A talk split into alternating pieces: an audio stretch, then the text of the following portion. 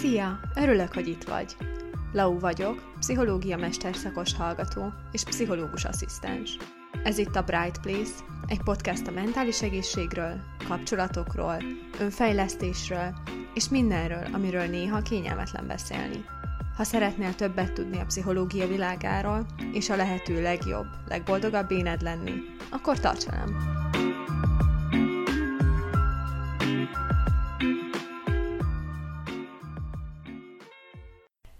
Sziasztok! Itt vagyok egy újabb epizóddal, egy olyan témában, ami hát nagyon népszerű szokott lenni ezen a csatornán, és most ezt a témát egy másik oldalról fogom megközelíteni. Ez az evészavarok és az evésnek a témaköre lenne, azon belül is a problémás evési viselkedés és a kevésbé ismert evészavarok. Szokás szerint hoztam nektek egy szakembert, katonát Elkát, néhány mondatba bemutatnád magad a hallgatóknak. Sziasztok! Katona Etelka vagyok, jelenleg pszichológus és jelenleg alkalmazott egészségpszichológiai szakpszichológusnak készülök, de ennek itt jelen esetben nem sok relevanciája van. Régóta dolgozom pszichológusként, kiemelten foglalkoztam egy időben nevészavarosokkal, most már sajnos kicsit kevesebb szer, mert a fókuszom egy másik területre is át, át, átvívődött, úgyhogy jelenleg nem ez a, ez a prioritás, de hogy abszolút up-to-date vagyok a témával kapcsolatban. Az lenne az első kérdésem, így bevezetésnek, hogy, hogy egyáltalán milyen jelei vannak így a, a problémás evésnek, és hogy, és hogy esetben miben különbözik így a, nem tudom, így a nagyon ismert evészavaroktól. Hát általánosabban elmondható, hogy az evéssel, testképpel, ételekkel, fogyással kapcsolatos túlzott elfoglalatosság, a megváltozott táplálkozási viselkedés, ami akár napi szinten akadályozhat minket, jellemzően ezek az evészavarnak az általános jelei. Ez ugye egy elég széles definíció, de egy picit kifejtem, például jelentheti azt, hogy bizonyos dolgokat, például a színhidrátot, cukrot a, a személy megvonja, vagy restriktálja, vannak jó meg rossz ételek, és hogy van egy, hát ami szerintem nagyon jellemző, az indokolatlan kalóriaszámlálás. Tehát van olyan helyzet, amiben szükség van rá, de hogy hogy legtöbb esetben én azt gondolom, hogy ez nem vezet sehová, vagy legalábbis avá vezet, az sokszor az emészavar maga. A testmérettel és az alakkal kapcsolatos szélsőséges aggodalom az, az mindig egy jel lehet. Ilyenkor egyébként érdemes azt is megemlíteni, hogy nagyon sokszor, például, ha barátok között észrevetitek, hogy valaki visszavonul a társaságból, tehát kevesebbet találkozik, akkor, amikor étkezéssel egy vacsoráról van szó, de hogy valójában szerintem ennek a legfontosabb része az, hogy az egyén hogyan éli meg azt, hogy mennyire akadályozza a hétköznapjait, a kapcsolati, kapcsolatait, vagy a testi egészségét, mert például a anorexiásoknál ugye nagyon sok esetben fellép egy Például a szívritmus zavar az egy nagyon gyakori tényező, vagy, vagy akár az, hogy, hogy nem tudják az életüket olyan szinten, olyan energikusan, olyan teljesen vinni, mint, mint egy más normális esetben, amikor az embernek nincsen betegsége. Megnézzük, akkor a fizikai tünetek szintjén úgy jelentkezhet, hogy ugye van egy bizonyos súlyingadozás, ez felfele-lefele egyaránt, tehát súlyingadozás nyilván anorexiában ugye lefele, de hogy például a binge eating disordernél, az a, a túlevési zavarnál például felfele, a menstruációs rendellenesség, azok mindig a, hát, sajnos ugye az evési szokásoknak a hátulütője, hogy, hogy ha, nem, ha nem a rendszeres étkezés és a testmozgás mellett vagyunk, akkor, akkor ezek kialakulhatnak.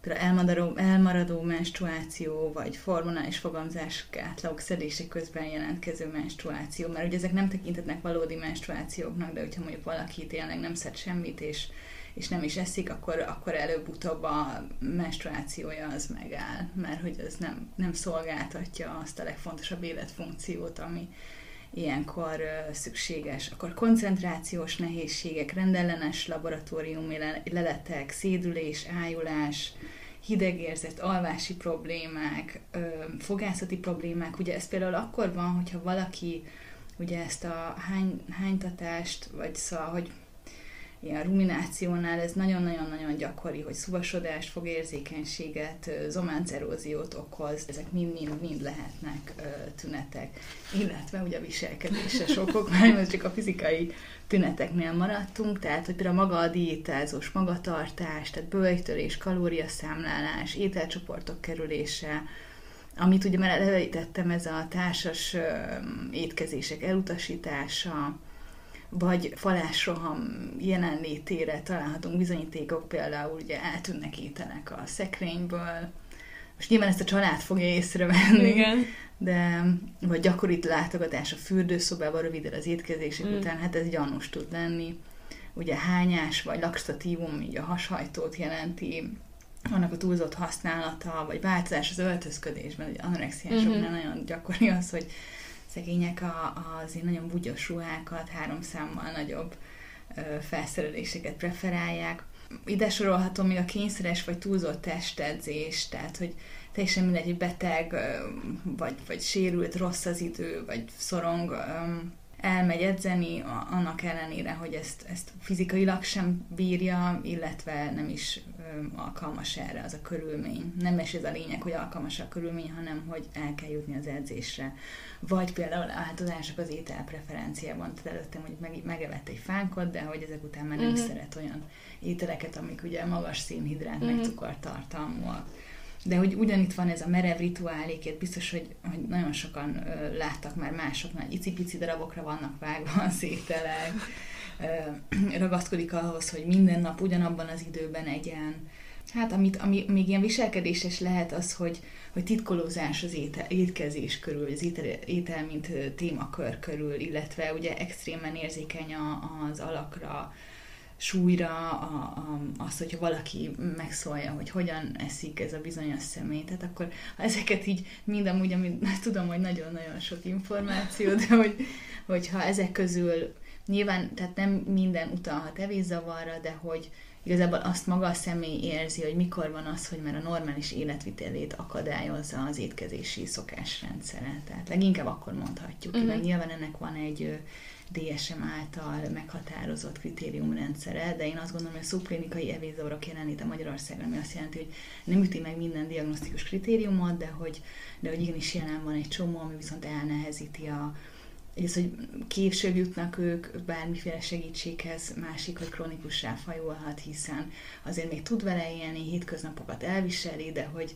de hogy hosszú távon egyszerűen fenntarthatatlan. Uh-huh és ezek a nehézségek. Ja, meg azt akartam mondani, hogy ugye most itt egy csomó mindent felsoroltál, de hogy ezek nem, nem úgy kell elképzelni, hogy így egytől egyig mindegyik jelen van mindenkinél, hanem hogy így ezek közül, hogyha nem tudom, ugye ahogy te is mondtad, hogyha ezek közül valamit észrevesznek, akár családtagok, barátok, vagy te saját magadon, akkor el lehet gondolkozni, hogy hm, sanszos, hogy itt, hogy itt valamilyen problémás evés van. Az biztos, meg amit szerintem egy ilyen nagyon jó ö, mutató még tud lenni, hogy hányszor csekkolja valaki magát, akár tükrökben, mm. vagy hányszor nézi meg a hasát. Tehát van olyan nevészvaros, aki napi 20-30 alkalommal ezt megteszi. Rengeteg. Plusz ugye az, hogy ugye nagyon megváltozik a viselkedés. Szerintem, akinek ételel kapcsolatos problémája van, ugye ez mindig a túlzott elfogadatosság. Tehát a gondolatok legtöbb részére azt tölti ki, hogy mikor fogok enni, mit fogok enni, mennyit ehetek, és az, hogy, hogy ennek milyen hatása lesz később a, a testemre. Tehát én apró változásokat is, tehát én nagyon-nagyon nem tudom, felnagyítódik az önmonitorozás, tehát hogy állandóan nézni, hogy akkor most mi változik, ha megeszem egy kiflit, akkor utána mi történik nyilván. Egy nap alatt meghívni nem lehet, de hogy, de hogy ilyenkor azért egy nagyon-nagyon szigorúvá válik az önmagunkkal való viszony. Uh-huh. És amúgy ennek, ezeknek a kialakulásának mik lehetnek az okai, akár, hogyha, hogyha vannak ilyen adatok most a fejedben úgy hirtelen, hogy, hogy inkább a genetika játszik szerepet, vagy inkább a, a, a neveltetés, vagy a társadalom, vagy hogy így Hát miért? tehát itt, itt mindent, amit felsoroltál, ezeknek szerepe van, tehát hogy a legtöbb ilyen problémát egy ilyen biopszichoszociális keretben értelmezünk, ami ilyen marha hosszú és értelmezhetetlen szónak tűnik, de valójában itt van, hogy vannak ugye társas, társas hajlamosító faktorok, itt van például az, hogy gyermekkorban valaki mondjuk esetleg túlsúlya, szenvedett, akkor a családban előfordulhatnak hasonló zavarok, tehát anya, apa, nagymama, valakinek már volt ilyen problémája, vagy hát ugye, amit ugye nem mindenki ismer, a karcsúság ideál szerepe mm-hmm. a 21. században. Egyébként érdekes, mert maga a kialakulása ennek az evészavarnak a, ugye a 60-as évekre tehető, és akkor is a középosztálybeli fehér nők problémájának tekintették. Ez ma már egyébként nem így van. De jellemzően jó léti társadalmakban fordul elő, nyilván Afrikában mhm. kevésbé, de hogy, hogy sajnos, sajnos egyébként nagyon iszonyatosan nagy számokról beszélünk, de egyébként kiváltó tényező lehet a családi dinamikában beálló nehézség, akár egy, egy alkoholista szülő, vagy a vállási fenyegetettség, vagy akár a bullying, de hogy szóval bármi mm. olyan dolog, ami meghaladja azt az érzelmi határt, amikor, amikor nem tudunk valamit elviselni. De hogy nyilván ennek Szóval, hogy még ilyen sincsen a háttérben, például a sportolóknál ugye nagyon gyakori, mert ugye állandóan a, a testképpel kell foglalkozni, vagy hogy bizonyos súlycsoportba bekerülésed el kell érni egy bizonyos kilogrammot, tehát az edzők, meg hát nyilván az osztálytársak, tehát az, hogy ez, ez nagyon-nagyon-nagyon-nagyon sok, sok oka lehet, de talán nem is a, a, az okokról kell beszélni, hanem a fenntartó tényezőkről. Uh-huh. Mi az, amik így ö, fenntartják, és például itt azért meg lehet nézni azt, hogy mondjuk egy, időben úgy kezelték egyébként az evészavarokat, hogy el, tehát a szülőket, meg a gyermeket azt eltávolították egymástól, és így izolálták, de ez már sajnos kimutatták, hogy ez így nem, nem funkcionálható, úgyhogy pont ezért van, hogy nagyon sokszor az evészavart egy családterápiás módszerrel uh-huh. segítik, mert azzal, hogy ez egy titok marad, és és ott egyedül kell megküzdeni, ezért sokkal nehezebb, tehát hogy főleg egy anorexia, aminek ugye borzasztóan nagy a halálozási aránya. Uh-huh. Tehát, hogy egyedül leszel, nem, én, én nem nagyon ismerek olyat, vagy láttam, aki ezt egy magában le tudta győzni, ez sajnos mindig uh-huh. egy ilyen családi uh, probléma lesz. Szóval, hogy ha még ilyen kialakulásában, hogy mik lehetnek, ez szerintem nagyon-nagyon egyéni, de tényleg ezek a, családi dinamikák, vagy akár az is, hogy párkapcsolati dinamika, hogy van egy szakítás, Aha. akkor mi más lehet az oka, mint az, hogy túl, túl, túl sovány, vagy túl kövér vagyok. A túl sovány, ez kevés esetben szokott ok lenni, de hogy, de hogy ennek tényleg ilyen millióféle oka van. De ez, tehát ez egyszer kialakul, és onnantól fogva nagyon-nagyon nehéz vele mit kezdeni. És megemlítettél már amúgy közben néhány ö, ilyen diagnózist, meg ilyen ö, ismertebb evészavart, hogy a, a binge eating, meg az anorexia, meg ilyenek, de hogy, hogy az epizód elején mondtam, vannak ilyen kevésbé ismert, vagy ahogy te mondtad szép magyar szóval, szubklinikai evészavar, ö, hogy, hogy ezekre tudnál néhány példát mondani, hogy hát ha valaki nem tudom, nincsen azzal tisztában, hogy, ő, hogy az ő evési viselkedése mondjuk egy ilyen kategóriát megüt.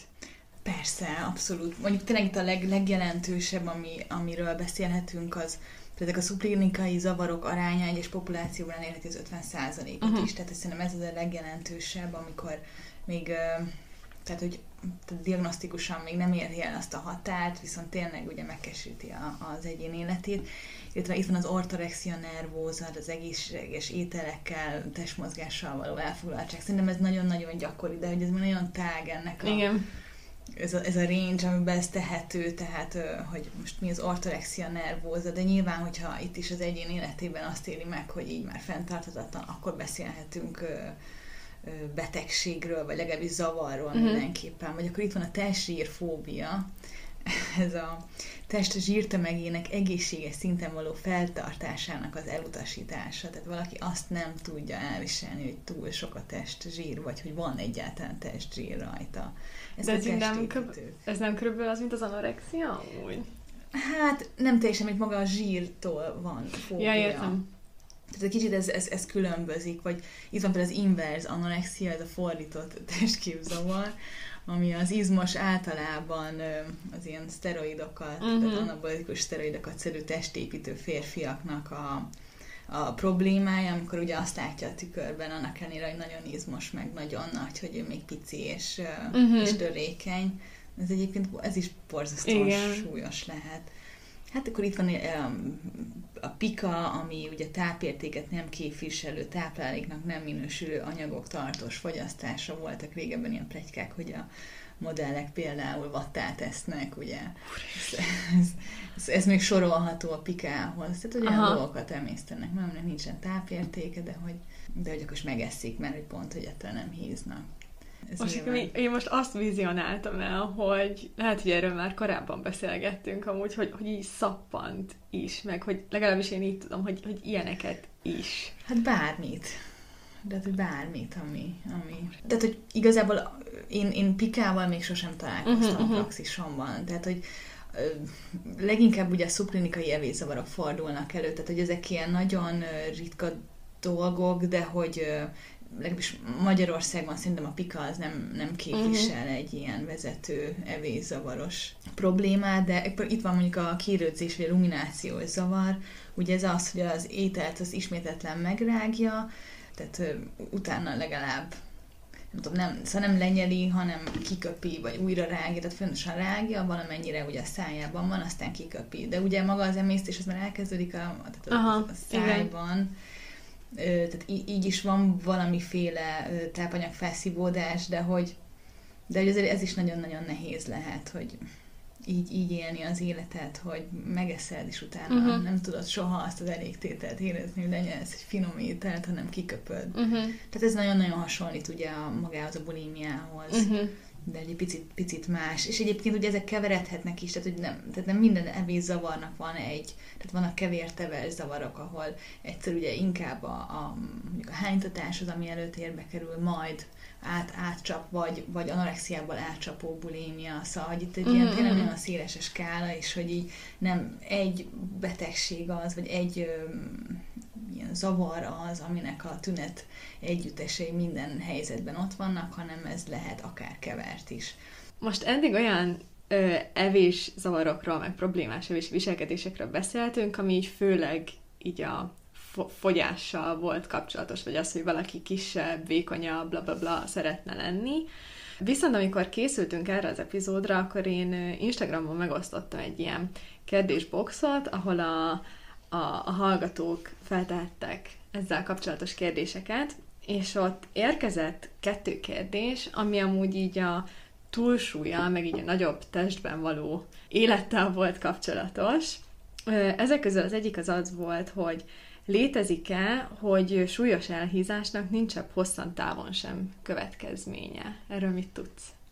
Egyébként vannak ilyen esetek, de uh-huh. nagyon kevés. Tehát, hogy én abban nem bíznék, hogy pont azok közé az emberek közé tartozom, aki, akinek nincsen következménye hosszú távon. Ezt úgy kell elképzelni, hogy a túlsúly olyasmit jelent, hogy hogy mondjuk van valakin 20 kg túlsúly, akkor folyamatosan rajta van egy 20 kg-os táska, uh-huh. hátizsák, és akkor azzal közlekedsz. Tehát, hogy ez, ez borzasztóan nehéz. Tehát, hogy főleg az, hogy minden nap nagyon-nagyon leterheli a szívet, tehát a fizikai állóképessége. Egyébként azért tudni kell, hogy a felnőtt lakosság Magyarországon több mint kétharmada túlsúlyos. Tehát túlsúly, uh-huh. túlsúly meg az elhízás ugye az, az nem ugyanaz. Egyébként úgy tudjuk kiszámolni, hogy kinek van túlsúlya, be lehet, tehát hogy internetes kereső meg lehet találni ezt a BMI indexet. Uh-huh. Ugye ez nem feltétlenül valid, mert testépítőknél ugye iszonyatosan nagy a, a, a súly, de hogy az a zsírszáz, igen. És a zsír, meg a másik, hogy ez, ezt is valójában fe, fehér populáción fejlesztették ki ezt az uh-huh. eszközt, tehát nyilván torzít, de én azért azt gondolom, hogy nagy általánosságban nőknél azért ez egy elég jó kiindulási pont. És akkor itt van az, hogy a normál testsúly az 18,5 és 24,99 közé esik, és ami ugye annál több, tehát 25, 30, 35, 40, ezek már ugye a túlsúly első, másod és harmadfokú elhízást jelentik. Uh-huh. Tehát egyébként nagyon aggasztó, hogy a teljes felnőtt lakosság 64%-a túlsúlyos vagy elhízás. Ez Magyarországon vagy a világon? Ez Magyarország. És ez 2% ponttal több, mint 2021 júniusában és 4% ponttal több, mint 2019-ben. Nyilván ebben a Covid is egy nagy szerepet. Persze.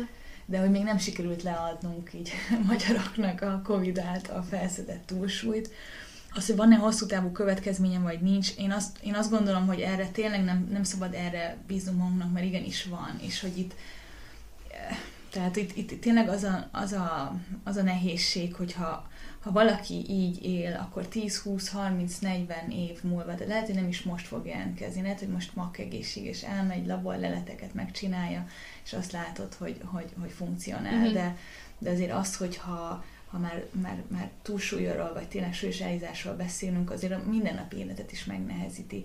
Azt nem számítva, hogy ugye magára a szív- és érrendszere milyen nagy terhet ró, de nem csak arra, hanem nézőszervekre, ugye nagy esélye kialakulhat a cukorbetegség, uh-huh. a mhm. testtípusú diabétesz, tehát hogy, hogy egyszerűen ez, ez, ez az, ami, ami, amire én nem tudnám jó érzéssel azt mondani, hogy már pedig igen, lehetséges, hogy hosszú távon nincs negatív következménye, minden lehetséges, hány olyan helyzet van, hogy valaki dohányzik 40 évig, és nem lesz tüdőrákos, viszont az, aki meg, meg, meg nem dohányzik, meg, meg igen, szóval, hogy igen, igen, láttunk már ilyet, de hogy, de hogy nem tudnám jó szívvel azt mondani, hogy, hogy igen, támogatom a, a, azt, hogy az embereknek hogyha esetleg túlsúlya vagy elhízással küzdenek, akkor, akkor ne, ne tegyenek ellen. Nem, sajnos ez nem egy egészséges állapot. Uh-huh. Vagy legalábbis lehet egészséges temporálisan, de hosszú távon biztosan nem. Uh-huh. Szóval nagyon nehéz elkerülni a hosszú távú következményeit. Egy másik ezzel kapcsolatos kérdés pedig van, van ez a nem tudom, mozgalom, program, nem is tudom, hogy pontosan mi ez, ez a Health at Every Size, amiről egy jóval korábbi epizódban amúgy már így futólag volt szó, de hogy ezzel kapcsolatban egy olyan kérdés érkezett, hogy, hogy ez szerint a, a Health at Every Size szerint elhízott egyén is lehet egészséges, és hogy ez igaz-e, és hogy nem kell le, lefogyni. Hát maga ez a mozgalom, vagy hát én is inkább mozgalomként Aha. ismerem, vagy, vagy nézetként, hogy, tehát, hogy nem arról szól, hogy fogadjuk el azt, hogy van egy túlsúly, pontosabban, de arról is szól, hiszen fogadjunk el első körben, hogy van egy túlsúly, tehát vegyük figyelembe azt, hogy igenis van egy uh-huh. ilyen problémánk. És hogy fogadjuk el azt, hogy, hogy ezzel mi együtt élünk, de hogy, hogy maga az, hogy health at every size, az inkább azt jelöli, hogy, hogy törekedjünk arra, hogy ha már ez van, akkor, akkor úgy is éljünk, ami mondjuk segít minket, tehát mm. a sport, az étkezés, tehát hogy inkább itt a stigmatizáció ellen való felszólalásról szól ez a mozgalom, mm-hmm. nem feltétlenül arról, hogy, hogy bizonyos kilóval ö, élni egészséges, hanem, hanem, hanem inkább azt, hogy valóban az egy, tehát ez nem egy, egy, egy ítélkezés, amikor azt mondjuk, hogy túlsúlyos valaki, vagy elhízott, hanem, hanem ez egy tény. Ez egy tény. Mm. És valóban, tehát ennek van egy szörnyű megítélése is iskolákban. Ugye Magyarországon a általános iskolásoknak úgy tudom, hogy 6-7-8 százaléka, tehát 6-7-8 valamelyik uh-huh. ebben, a, ebben, ebben a skálában esik elhízott. Tehát, hogy azt mondjuk egy osztályban biztosan találunk egy olyan gyermeket, Igen. aki ezzel küzd, és nyilván nagyon nehéz lehet úgy felnőni, amikor az embert pont a testsúlya alapján értékelik, vagy ítélik meg, tehát ez mindenképpen egy nagyon-nagyon rossz irány. És hogy én azt hiszem, hogy pont ezzel a mozgalom abban segít, hogy ezeket az irányokat ugye felismerjük, hogy, meg hogy észrevegyük, hogy valóban nem, a, nem biztos, hogy azért túlsúlyos, mert nem csinál semmit, hanem azért túlsúlyos, mert lehet, hogy van valamiféle élettani problémája, vagy pedig van valamiféle evészavara, uh-huh. és hogy segítségre van szüksége. Tehát hogy szerintem nagyon fontos azt, hogy tudatosítsuk, hogy igenis van ez a, ez a helyzet, és hogy, hogy egyáltalán az, az, az nem baj, ha valaki ilyenkor nem, nem, nem fogy le azonnal, de hogy legyen egy olyan út, ami, ami valamerre vezet, és ez nem azt, tényleg nem azt jelenti, hogy csontsovályra kell fogyni, vagy egy ilyen nagyon alacsony BMI-t elérni, hanem szimplán egy olyan fenntartható életformát, amikor amiben van sport, amiben van egy olyan étkezés, ami intuitív, tehát nem uh-huh. is mhm. feltétlenül a tehát nem is a kalória restrikcióval elért ö, fogyásról beszélünk, hanem az intuitív étkezésről, hogy annyit eszünk, amennyire szükségünk uh-huh. van, és ez és éppen ez nagyon nehéz, meg nyilván az, hogy éppen mennyire van szükségünk menstruáció előtt valószínűleg többre, egy, de hogy, de hogy, szóval, hogy, hogy ennek a maga a stigmája, hogy valakinek túlsúlya van, én azt hiszem, hogy ez a mozgalom ezt hivatott uh, valamelyest uh, csökkenteni. Uh-huh. Meg hogy, tehát, hogy, hogy nem az extrém restrikciókra, meg hogy maga, a, tehát, hogy az a, az, a, az a célja a diétának, hogy lefogy, hanem itt az egész folyamatot észleli, uh-huh. vagy érzékeli, hogy, hogy erre, erre mutat rá, hogy milyen fontos az, hogy úgy érjük el, hogy közben a folyamatban is jól érezzük magunkat, mert egyébként lehetséges, mert hogyha valaki hirtelen, vagy nem is hirtelen, pont erről szól, hogy ne hirtelen vezessünk be új szokásokat, hanem fokozatosan, és hogyha valamelyik nap nem sikerül, akkor nem sikerült. De hogy legyünk valamilyen szempontból tudatában annak, hogy hova megyünk, és ezt hogyan csináljuk. Uh-huh. Szóval, hogy nekem amúgy nagyon tetszik ez a mozgalom, mert hogy nagyon fontosnak tartom, akár a mentális betegségeknek az antistigmatizációját, uh-huh. de hogy főleg a túlsúlynak és az elhízásnak, mert nem arról van szó, hogy az ember lusta és, és nem akar mit csinálni, hanem van, nagyon sok esetben nem tud mit csinálni. Nem tudja azokat az eszközöket, olyan nehéz elképzelni, hogy 20-30-40 kiló túlsúlya, hogyan is álljunk neki. És én azt hiszem, hogy ezt egyedül nagyon nehéz is, tehát ez mindenképpen kell valamiféle dietetikai segítség, aki, és egyébként ez is nagyon nehéz téma, mert hogy milyen a szakembert válaszunk. Hát nyilván olyan, olyat érdemes, aki nem a, tehát hogy akinek evészavara van, ott a kalóriaszámlálás az összeférhetetlen. Uh-huh. Tehát, hogy inkább ez Igen. az intuitív étkezés, vagy ez a tányér alapú, hogy mik, milyen elosztásban mik kerüljenek a, a, a vacsora asztalunkra, a kis tányérunkra, de hogy nagyon, nagyon fontos az, hogy est, extrém restrikciók helyett valami fenntarthatót alkossunk, és hogy a másik, hogy amire ez még felhívja a figyelmet, hogy akinek esetleg nincs ilyen problémája, valahogy legyen igenis figyelemmel azokra a társaira, akinek van. Szóval ez egy nagyon szép dolog. Uh-huh. De sajnos nem arról van szó, hogy, hogy, hogy ez egy jó dolog lenne, vagy az egy fenntartható dolog lenne, hogy, hogy, hogy nagy túlsúlyjal éljük az életünket. Uh-huh. Nekem az jutott eszembe most ilyen, nem tudom, random tanácsként, hogyha, hogy így a restriktivitás helyett, hogy akkor, hogy nem feltétlenül megvonni, hogy akkor én innentől nem ehetek chipset, meg fángot, meg ilyen sütit, olyan sütit, hanem hogy oké, okay, akkor én most megeszek egy zacskó chipset, de utána mondjuk megeszek egy almát, vagy valami ilyesmit, és akkor, hogy, hogy tök mindegy, hogy akkor milyen testméretben vagyok, de hogy, hogy valamilyen kis egészséget legalább beleraktam, vagy hogy mit tudom én, nem elmenni a kondiba 100 kilókat nyomogatni, hanem elmegyek, sétálok a barátnőimmel. Pontosan, és akkor a barátnők akár még szupportot is Igen. jelentenek lelkileg. Így van, tehát hogy az egy, az egy olyan nehéz diétázási forma lenne, hogy mindent, amit eddig szerettünk, azt, uh-huh. azt mhm. innentől nem ehetjük, és és nem is mindig van az, hogy ami, ami bio, vagy teljes kérdésű, vagy egészségesnek mondott tétel, az valójában annyira egészséges. Tehát uh-huh hogy ezt is utána kell nézni, és hogy nem megvonni, hanem e- esetleg magát a mennyiséget kontrollálni, uh-huh. vagy ahogyan te is mondod, hogy megeszem egy chipset, de mondjuk utána nem még egy chipset eszem meg, hanem egy almát eszem. Igen. Szóval tényleg valahogy ez a fenntartható, élhető Igen. szokások kialakításáról szólna uh-huh. inkább.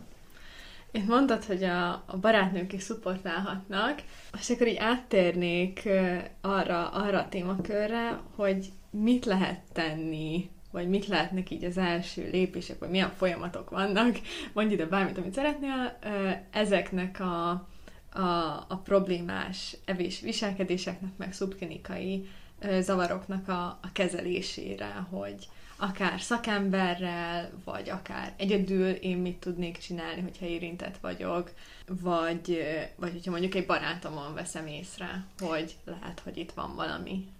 Hát ö, első körben az már nagyon jó, hogyha ha észreveszed magatom, hogy, uh-huh. hogy valami nem nincsen rendben ezzel a helyzettel. Itt szerintem a legfontosabb elsősorban tájékozódni, hogy mit jelent ez a probléma, milyen hosszú távú hatásai vannak, hogy milyen a súlyossága. Én azt hiszem, hogy ezt egyedül otthon persze tényleg nem, nem léteznek lehetetlen dolgok, uh-huh. már mindent látunk, de hogy lehet egyedül biztosan ezzel szembenézni, csak csak sokkal nehezebb lesz. Uh-huh.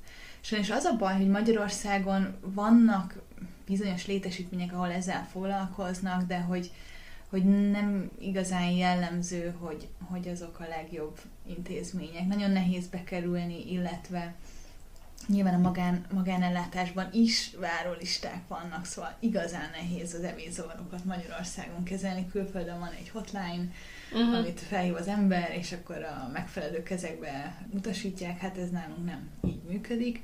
És másrésztről meg nem is mindig elég egy, egy pszichológussal, vagy egy családterapeutával együtt dolgozni, hanem ezt így teamben szokás. Uh-huh. Tehát, hogy érdemes ilyenkor egy dietetikussal, hogy valaki nagyon azt érzi, hogy pszichológushoz nehezen, nem, nem akar, nem tud, bármi oknál kifolyólag nem szeretne ilyen segítséget felkeresni, akkor például lehet dietetikushoz elmenni, akivel átbeszélik az evési szokásokat. Nyilván az nem fog abban segíteni, hogy egy újfajta Igen. életmódot kialakítson az egyén, de hogy, hogy ezzel vannak önsegítő füzetek. Nyilván angol nyelven rengeteg van. Én úgy tudom, hogy például Túri Ferenc ő nagyon elismert név az evészavarok kezelésében. Neki volt annó egy kivadványa, ami anorex, azt hiszem, hogy ez kifejezetten anorexiára, de hogy így, így globálisan ö, étkezési zavarokra ö, íródott és önsegítő ö, kiadvány. De hogy ebben inkább az angol nyelvű mm, külföldi platformokon érdemes tájékozódni, de hogy szerintem a kezelésében mindenképpen nagyon fontos az, hogy ezt felismerjük a másik, hogy valamennyire megosztani ezt a családdal, hiszen ilyenkor iszonyatosan fontos az, hogy tapintatosak legyünk azzal a személlyel, aki ezzel a problémával küzd. És hogy a transzparensan mindenki tudja a családból, hogy srácok, amikor megláttok és látjátok, hogy vékony vagyok, akkor ö, ne tegyetek megjegyzést. Mert, és egyébként nagyon fontos, hogy a barátnál azt látjátok, hogy van valamilyen változás a testsúlyában, formájában, bárhogyan, akkor azt nem mindig kell szóval illetni mert azt gondoljuk, hogy jól esik, ha azt mondja a másik ember, hogy fú, de le vagy fogyva, de... Igen. De itt... Nem tudod, hogy mi van mögötte. Nem tudjuk, hogy mi van mögötte. Tehát tényleg tapintattal. Tehát talán az a legtöbb, amit a barátnak adhatunk, hogy tapintatosak vagyunk. Ez az egyik. Másrésztről meg nyilván lehet neki felsorolni, hogy rengeteg terápiás módszer van, ami tud segíteni valakinek a, a KIP, tehát a katatim imaginációs pszichoterápia uh-huh. az, ami segít, van akinek a kognitív viselkedés terápia, külföldön ez a leggyakoribban használt, de ezt szokták kombinálni ugye a családterápiával, az nagyon-nagyon hatékonynak bizonyult eddig. Tényleg én, én azért azt, azt látom, hogy, hogy, hogy valahogy az, hogy milyen szupportív légkör veszi körül az embert, az igenis tud hozzáadni. Tehát egyedül is lehet ezekből felgyógyulni szakember segítségével, de az a legjobb, hogyha a család, meg barátok, tehát hogy be van mindenki vonva, és uh-huh. transzparens. És akkor, és akkor azt elmondani, hogy nekünk mire van szükségünk tőlük, mint támogatás. És ha pedig baráttal van egy ilyen helyzet, akkor ott nem is feltétlenül megoldást nyújtani nekik, hanem csak így meghallgatni. Uh-huh. Azt tudom, hogy az emberben ott van az, hogy hát segíteni akar, meg szeretni oldani, de sokszor így az ember csak ventilálni szeretne, csak így elmondani, hogy most így nagyon rossz, most ebben vagyok, nem látom a kiutat, és hogy ebben csak így ott lenni uh-huh. mellette. Én azt hiszem, hogy ez nagy segítség. De hát, és itt is megint hangsúlyozom, hogy a pszichoedukáció, tehát maga az, hogy tudja, hogy mi ez a probléma, tehát hogy ebben akár lehet neki küldeni segédanyagokat, vagy videókat, tehát ami, ami, ami, amit uh-huh. kedvel. De hogy tényleg nehezen, főleg anorexiában nagyon-nagyon nehéz az, hogy felismeri, hogy ez a probléma, tehát a betegség tudod. Igen. Az, az nem túl erős. Igen. Most még egy olyan kérdés jutottam úgy eszembe, hogy ugye itt mondtad, hogy lehet neki segíteni, vagy nem tudom, hogyha látok egy olyan könyvet, videót, tök mindegy, ami szerintem hasznos lenne neki, hogy akkor így hát idézőesen bombázhatom őt ezzel, hogy itt vagyok és segítek, és hogy rád gondoltam, és hát a segítés, nem tudom, vagy hogy inkább úgy kéne így a tapintotasság jegyében, hogyha ő fordul segítségért, hogy nem tudom, tényleg bármi, akkor elcsöpögtetni ezeket a dolgokat. Hát én azt gondolom, hogy akkor érdemes, amikor hogy már valamennyire nyitott erre. Uh-huh. Tehát ez olyan, hogy ha tudjuk, hogy a szakdolgozatunkat kell írni, de nem csináljuk, és még egy barátunk elküldi a szakdolg, hogyan írjunk jó szakdolgozatot, doksit, akkor lehet, hogy, hogy egy kicsit nehéz érzések gerjednek bennünk, mert nyilván mi is tudjuk, hogy kéne írni, de hogy ez nem feltétlenül jelent segítséget. De ha meg azt írja, hogy figyelj, amúgy mit csinálsz este, és akkor hogy leülünk dumálni, akkor valószínűleg, hogy egyszer csak kibukik az, uh-huh. hogy hí, hát éppen a szakdolgozatom írása helyett vagyok itt, nagyon hasonló. Igen, ez, igen, igen. Bombázni szerintem semmiképpen sem érdemes, de hát persze nehéz, mert amikor azt látjuk, hogy valami barátunk bizonyos testsúlyból lemegy nagyon-nagyon alacsony testsúlyba, akkor, akkor az aggodalomra ad okot, és azt hiszem, hogy mivel hogy tényleg ez egy életveszélyes állapot, akkor valahogy tapintatosan meg lehet fogalmazni, hogy, hogy esetleg van-e szükség valami segítségre, uh-huh. látja, hogy, hogy megváltozott a viselkedése, tehát egy kicsit úgy, úgy hozzáfordulni, amire mi is örülnénk neki, hogyha Igen. hozzánk így fordulnának. Tehát én ezeket tudom javasolni, uh-huh. így és nyilván nem egy barát feladata az, hogy kihozza egy másik barátot egy anorexiában. Ezt, ezt a szakemberekre kell hagyni, mert az, az az, az, az ami, ami, ami beválik. Nyilván barátként az fontos, hogy ott legyünk valaki mellett, de hogy megoldani nem tudjuk helyettes őt. Igen. Másrésztről meg egy kicsit türelmesnek is kell lenni, hiszen ez egy iszonyatosan hosszú folyamat van, hogy évekig tart. És igazából nagyon sok esetben egy, egy evészavar az sosem ö, múlik el, vagy hogy az ember sosem gyógyul ki belőle. Ez nagyon hasonló addikciókhoz, hogy, Igen. hogy öröki ott van maga ez a, ez a mindset, de hogy nyilván nem a hétköznapi életében nem fogja olyan nagyon erősen zavarni, de hogy mindig lehet, hogy meg, megmarad valamilyen kóros vagy furcsa viszonyulás az étkezéshez. Uh-huh. De, de hogy azért hangsúlyozom, hogy, hogy van, hogy meg lehet belőle gyógyulni. Tehát ez nem egy marhasság, hanem az lehetséges. És van, van esetleg egy ilyen záró gondolatod, vagy egy ilyen búcsúzó jó kívánságod azoknak, akik, akik meg tényleg érintettek ebben a problémához, vagy nem hozzátartozók és barátok, hanem akik tényleg ezzel küzdenek? Hát első körben az, hogy őszinte együttérzésem. Sajnos nagyon alábecsültnek látom Magyarországon az evészavarokkal való foglalkozás tehát, hogy még mindig nyilván van tere, de hogy, hogy nagyon kevés, tehát minél több ö, edukációra, minél és olyan forrásokból, amik hitelesek, Igen. tehát NHS, evészavar, vannak ilyen külföldi evészavar centrumok, de egyébként szerintem akár a Soténak az oldalán is ilyen szuper jól le van írva, és ott is nagyon jó szakemberek vannak, tehát azért lehet fordulni, vagy az ő segédanyagokat lehet ö, forgatni.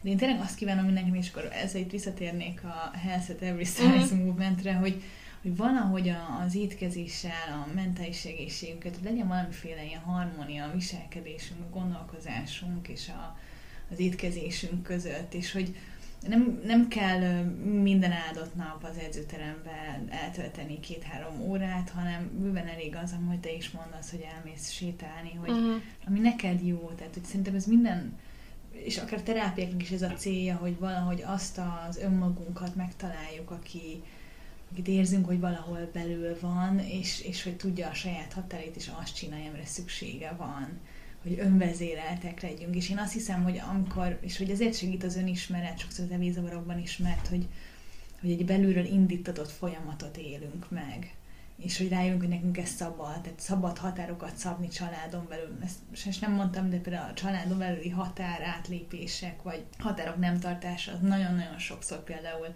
kiváltó tényező uh-huh. lehet. Tehát tényleg arra buzítanék mindenkit, hogy tájékozódjon, és hogy próbáljon meg egy olyan életet beállítani, ami még fenntartható mm. számára. Tehát ne semmelyik szélsőségbe esni, az nem jó.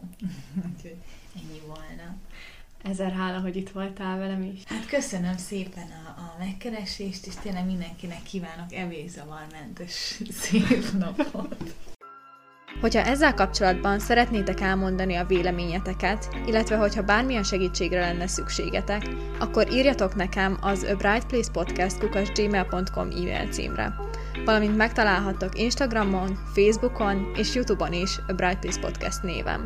Ha tetszett a mai epizód, akkor hálás lennék, ha értékelnétek, illetve megosztanátok egy olyan személlyel, akit érdekelhet, vagy hasznára válhat ez a téma. Köszönöm, hogy velem tartottatok, és találkozunk a következő epizódban. Sziasztok!